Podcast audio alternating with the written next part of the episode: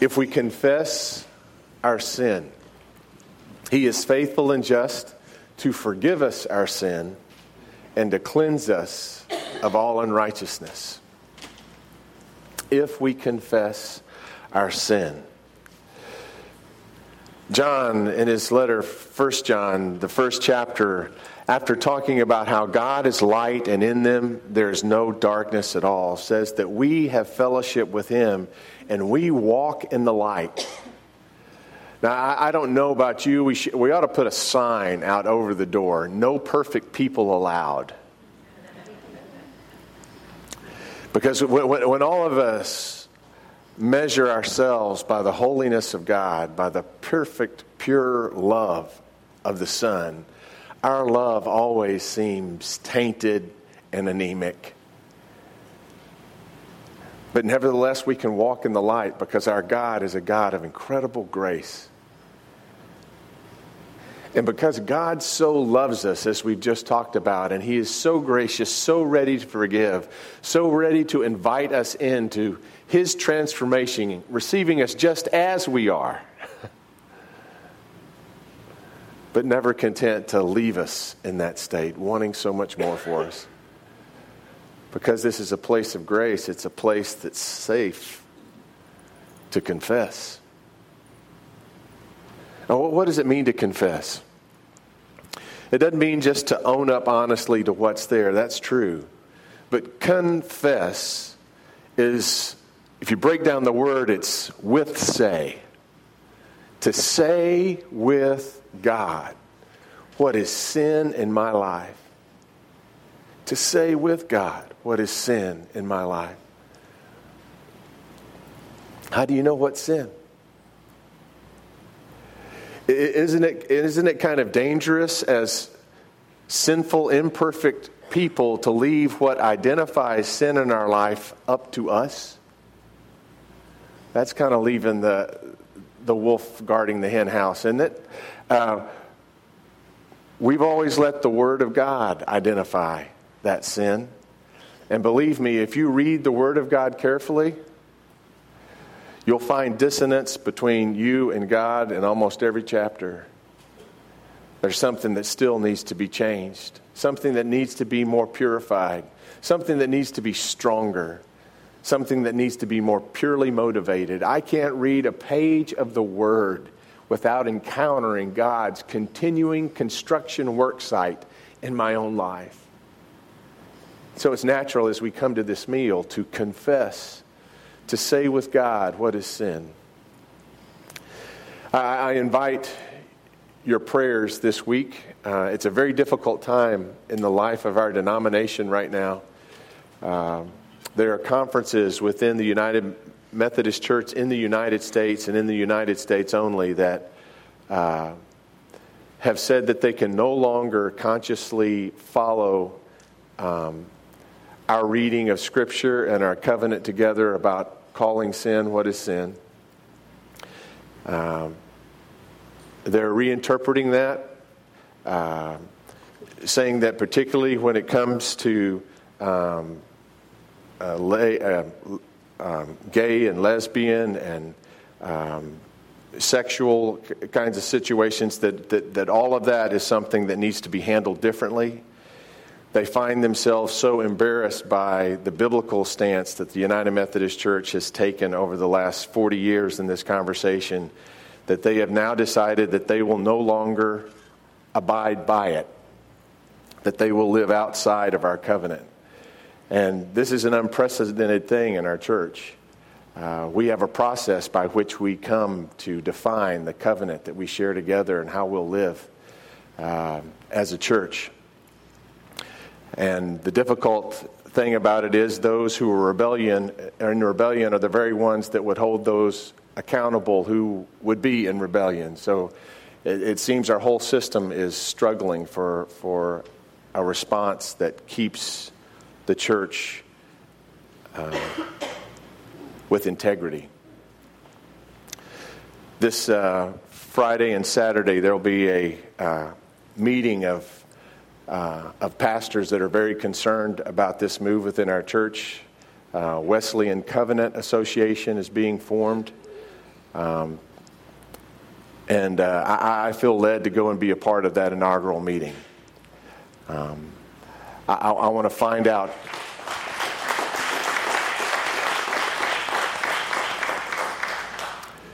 I, I, want our church to maintain its integrity to the Word.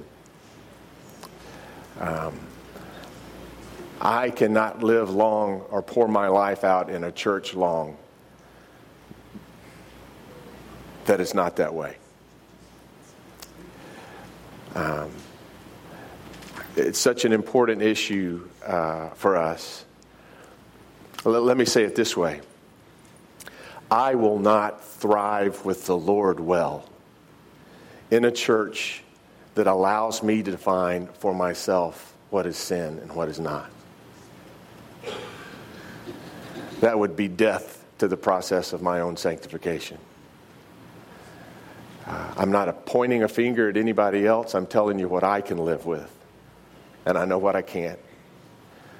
Um, I, I think most of us are in that same kind of struggle with the call to holiness in our life. And I think it's an inclusive promise that all of us are called to holiness. And the Bible defines that holiness sometimes in ways that make our flesh very uncomfortable.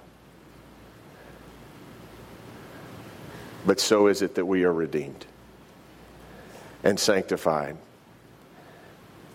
and come to live a life other than just the life we would have on our own, to let the love of God and the life of God be lived through us.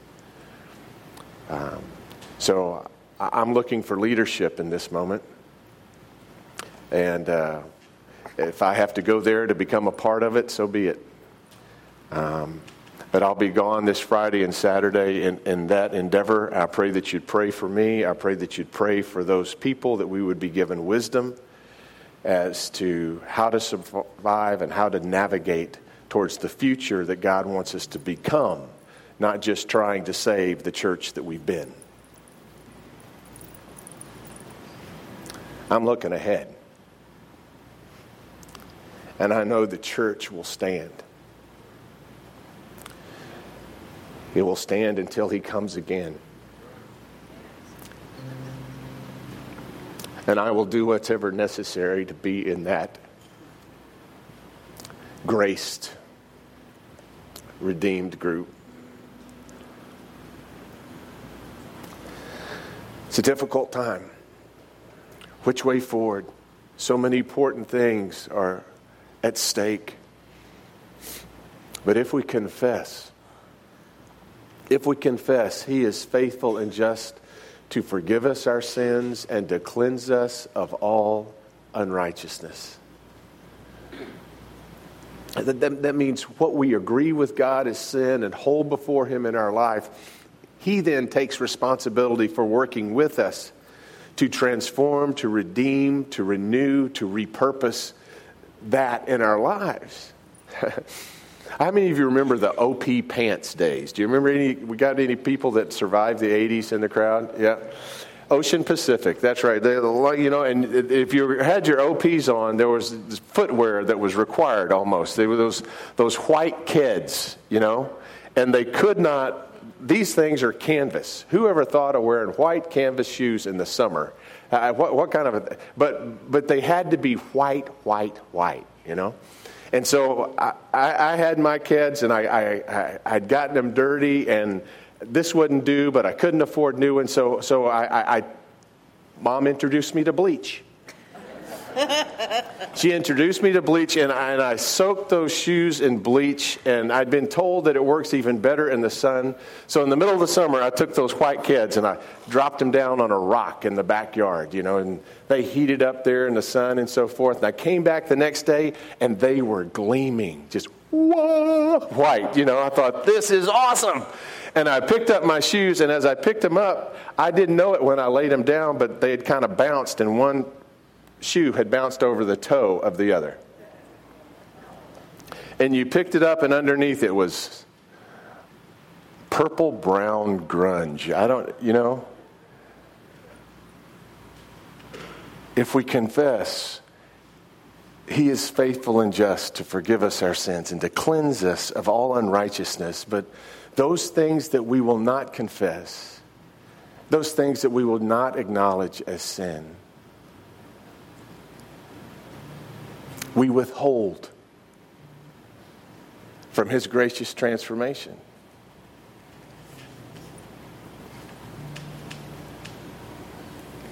What do you confess? What do you say with God this morning, Lord? I know this is who I am, and this is, I know this is the way I am, and uh, I know this is what I struggle with. And Lord, I struggle with it.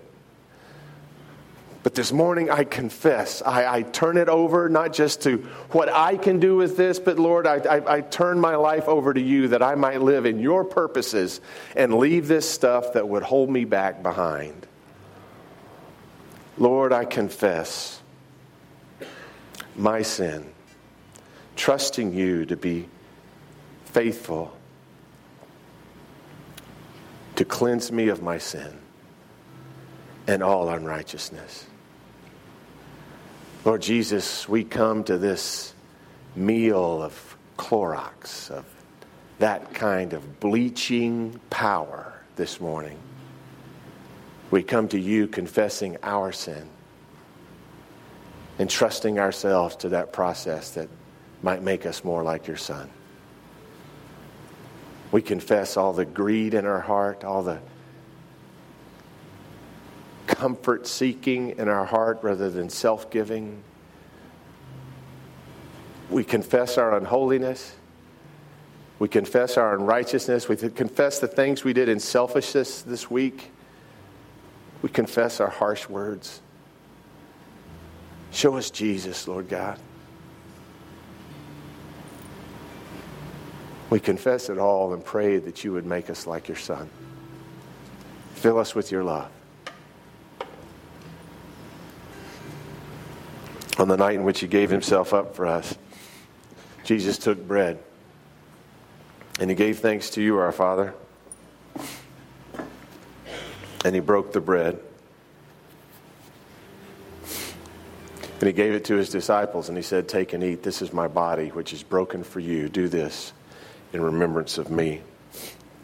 And likewise, after supper, Jesus took the cup and he gave thanks to you, our Father, and he gave it to his disciples, and he said, Take and drink from this, all of you, for this is the cup of the new covenant, poured out for you and poured out for all for the forgiveness of sins. Do this as often as you drink it in remembrance of me.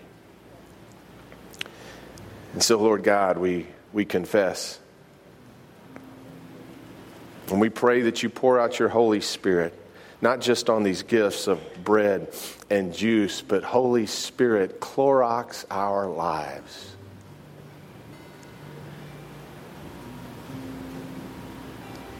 Thank you, God, for this safe place to be this dangerously real. Would you take hold of that which is yet to be transformed in us? We offer it to you. Forgive us, we pray. Pour out your Spirit on these gifts of juice and bread and upon us gathered here, that we might be for the world your body, redeemed, set free, sent into this world. We ask these things in the name of your Son who taught us to pray, saying, Our Father, who art in heaven, hallowed be thy name. Thy kingdom come, thy will be done, on earth as it is in heaven. Give us this day our daily bread, and forgive us our trespasses, as we forgive those who trespass against us. And lead us not into temptation, but deliver us from evil. For thine is the kingdom, and the power, and the glory forever. Amen. We invite you to God's grace.